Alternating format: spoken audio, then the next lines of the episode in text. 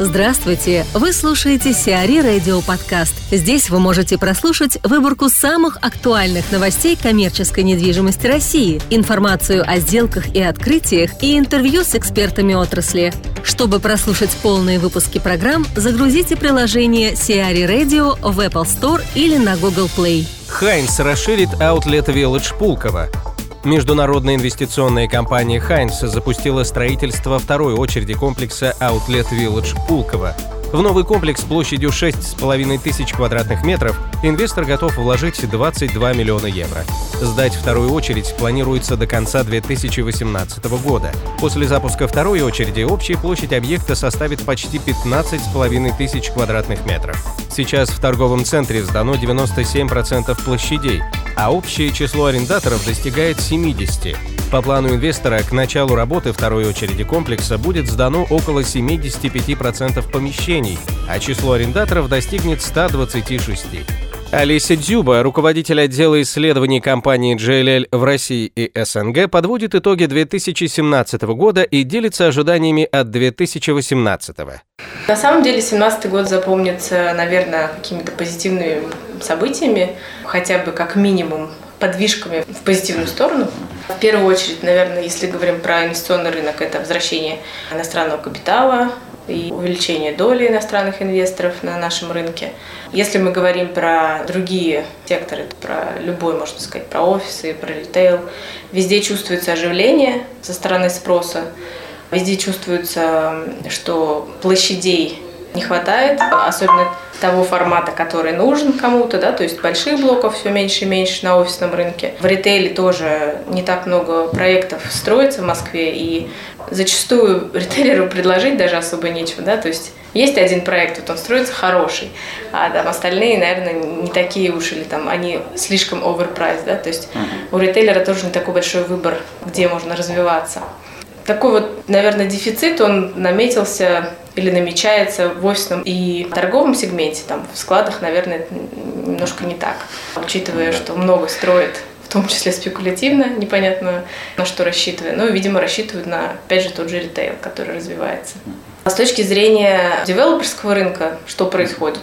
Мы видим, что заявляются новые проекты, но их не так много, наверное, там в ближайшие полгода-год будет как раз набираться тот пайп, который будет реализовываться в ближайшие пять лет. Да? И однозначно начало нового девелоперского цикла, запуск новых проектов, довольно позитивно, учитывая, что стоимость финансирования она снижается в последнее время на фоне снижения ключевой ставки.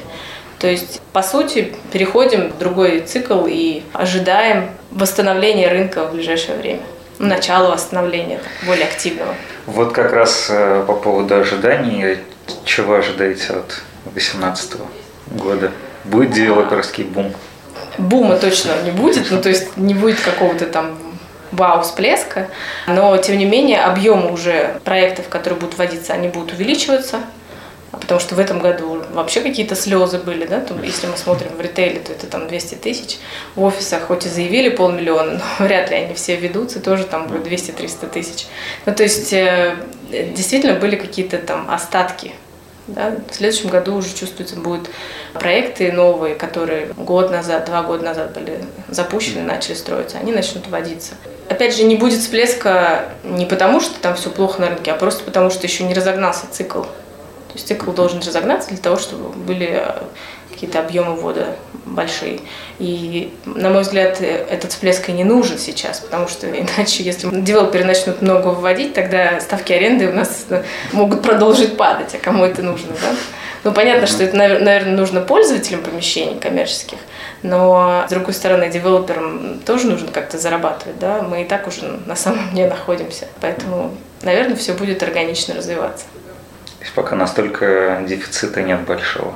Ну да, это же естественные процессы, на мой взгляд. Да, как только намечается дефицит, девелоперы сразу начинают активность проявлять, да, начинают сразу заявлять проекты. Иногда это сразу все, иногда точечно какие-то возможности. Мне кажется, еще появятся все-таки проекты build to suit в офисном сегменте. То есть пока и таких примеров было там, наверное, не было вообще практически. Вот, прям в классике. Думаю, что в ближайшее время могут появиться такие примеры. А в торговом, если смотреть торговые центры, то, в принципе, торговых центров в нашем городе достаточно много. И, наверное, здесь уже будет э, борьба за посетителя с точки зрения качества того, что предлагает торговый центр. Не просто там хороший микс, да, а чтобы это был хороший микс с хорошей, постоянно обновляющейся составом, концепцией, какими-то управленческими фишками. То есть что-то, что сможет привлекать посетителя, чтобы ему было интересно возвращаться в этот торговый центр. Наверное, таких примеров в Москве очень немного. В основном все по классике жанра двигаются. И вот за счет, мне кажется, правильных управленческих каких-то фишек торговые центры будут выходить вперед, то есть конкурировать друг с другом. Наверное, самый главный вопрос, ради которого все и затевалось. Чего вы пожелали на Новый год? Я бы пожелала всем хорошего настроения каждый день и только позитивного настроя.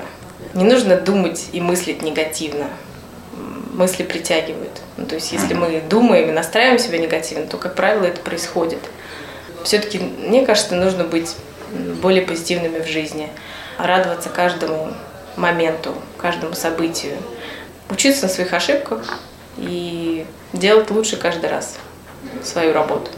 Это касается всех. Вероника Лежнева, директор Департамента исследований по России Colliers International, рассказывает о сегментах офисной и торговой недвижимости на пресс-конференции, посвященной итогам года. Если мы говорим про офисный сегмент, это существенное снижение объемов ввода, объектов не так много. Достраиваем то, что, собственно говоря, у нас э, реализовывалось, начиналось э, строиться еще в 2014 году. Некоторое количество реконцепций, они сейчас э, заходят достаточно, реконструкции, они достаточно активны на рынке. Различные бывшие околоиндустриальные проекты делают различные лофт-форматы. То есть это некий дополнительный источник предложения, которые достаточно быстро, ну, скажем так, по сравнению как с небоскребом, можно э, реализовать. С точки зрения вакансий, мы плюс-минус находимся что в Москве, что на региональных рынках на уровне 8-9%, и вакансия продолжает снижаться. Средние ставки аренды здесь представлены. Если мы говорим про Москву, то средняя ставка аренды в классе А это около 25 тысяч рублей за квадратный метр, а в классе Б около 13 тысяч за квадратный метр. Но, конечно, разных локациях могут э, ставки отличаться. Это, в общем-то, э, вы все, я думаю, прекрасно понимаете. Наши прогнозы по развитию московского рынка в 2018 году – это продолжение снижения объемов нового года. И, соответственно, это снижение э, нового года будет определенным образом давить на вакансию и сокращать ее объемы что в свою очередь в отдельных локациях будет оказывать, станет стимулом для роста арендных ставок. Хотя мы крайне осторожны в том, чтобы говорить о том, что арендные ставки вырастут везде, потому что конкуренция присутствует и, собственно говоря, наиболее, наверное, интересные премиальные локации, пользующиеся спросом, почувствуют в первую очередь а, позитивные изменения на рынке. Если говорить о региональных рынках, да, скоро мы сегодня ориентируемся и а, на них уделяем им внимание, 3 миллиона квадратных метров суммарно приходится на города-миллионники. Это качественная недвижимость, которую мы теперь мониторим на регулярной основе. А, общие тенденции, которые бы хотела сказать по офисам, и интересно, что аналогичную ситуацию мы видели и в складском сегменте, что, в общем-то, логично. Постепенное снижение уровня вакантных площадей практически во всех городах. Общая тенденция по городам такова, что ставки стабилизируются и уровень вакансии снижается. Мы решили также добавить информацию по обеспеченности офисами. Конечно, Москва в этом отношении находится впереди всех остальных городов, что, в общем-то, логично при том объеме бизнеса, который она формирует. Для остальных же городов а, скорее это такое пространство для а, развития в случае появления там бизнеса, требующего офисной недвижимости, да, офиса для того, чтобы размещаться там. Нам кажется, что определенный потенциал здесь есть а, на фоне развития технологий, на фоне развития аутсорса, то, о чем мы говорим последние, наверное, года полтора. Это появление там, колл-центров, саппорт-центров, в региональных городах. Я помню, что я летом на пресс-завтраке говорила о том, как звонила в Рафайзенбанк и пыталась у девушки узнать, где же они физически сидят. Оказалось, что Рафайзен находится в Ярославле. Поэтому я думаю, что здесь определенный потенциал а, возможен и с а, этой точки зрения и которые остаются вакантными на протяжении трех-четырех лет.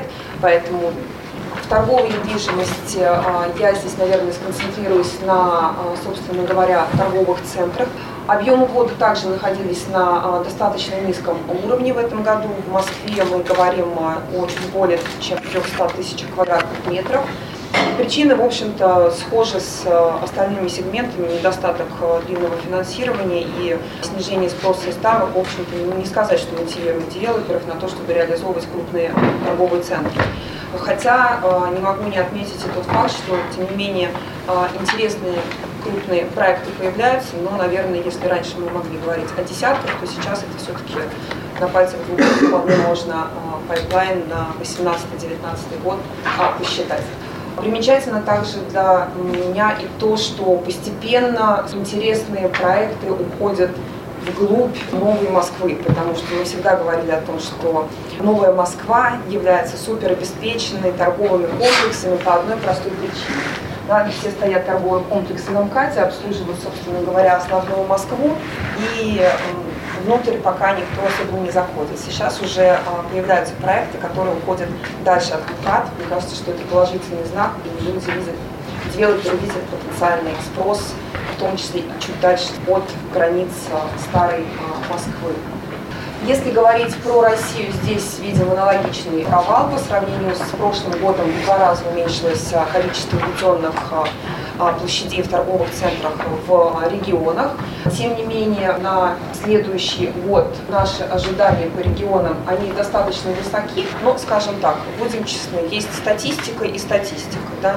Девелоперы заявляют, что они ведут около 900 тысяч квадратных метров, но когда мы начинаем смотреть настройки, нам, как аналитикам, искренне хочется верить максимум в 70%. Поэтому мы все-таки, наверное, будем оставаться где-то в диапазоне 600 тысяч квадратных метров на все регионы а, России на следующий год. И несколько слов о спросе. Бренды и их выход на российский рынок пока остается достаточно ограниченным. То есть если там пиковую, скажем так, нагрузку мы в 2014 году перед началом кризиса мы говорили о 69 брендах, а, то сейчас мы, в общем-то, говорим где-то о 40-45 брендах а, в течение. А, преимущественно традиционно является Москва основной точкой выхода новых брендов, и при этом около трех четвертей этих брендов открываются в торговых комплексах, и четверть где-то выходит в стрит. Мне кажется, что важным для понимания развития, собственно говоря, рынка ритейла является понимание, что, скажем, бренды, выходившие в 2015-2016 году, они не стали некими супердрайверами рынка с точки зрения количества магазинов, которые они открыли. Да, то есть если мы посмотрим на бренды, выходившие в 2015-2016 году, то в среднем они открыли по 2-3 магазина, и, собственно говоря, в основном в Москве. А некоторые даже уже и закрылись, и успели уйти из а, России. Текущий вызов для а, девелоперов – это отсутствие именно новых брендов, которые готовы к суперактивной экспансии на российском рынке. Россиян избавят от ночных баров в жилых домах. Власти регионов могут получить право закрывать ночные бары, кафе и рестораны, расположенные во дворах жилых домов. До конца текущего года соответствующий законопроект намерен внести в Госдуму депутат Александр Сидякин. Раньше субъекты были вправе устанавливать свои ограничения времени, условий и места продажи алкоголя как в магазинах, так и в ночных барах, кафе и ресторанах. В июле этого года была принята новая редакция закона о государственном регулировании производства и оборота этилового спирта, которая ограничила влияние властей субъектов федерации на деятельность заведения общепита. Окей сворачивается в Петербурге. Петербургский ритейлер ОК закрывает часть своих магазинов в Петербурге. Речь идет о торговых точках, которые работают в формате супермаркета. Всего планируется закрыть 10 магазинов, которые прекратят работу 15 февраля 2017 года. В 2018 году в помещениях супермаркетов ОК запланировано открытие магазинов под брендом «Перекресток». О том, что ритейлер собирается продать часть своего бизнеса X5 Retail Group, стало известно в начале ноября 2017 года.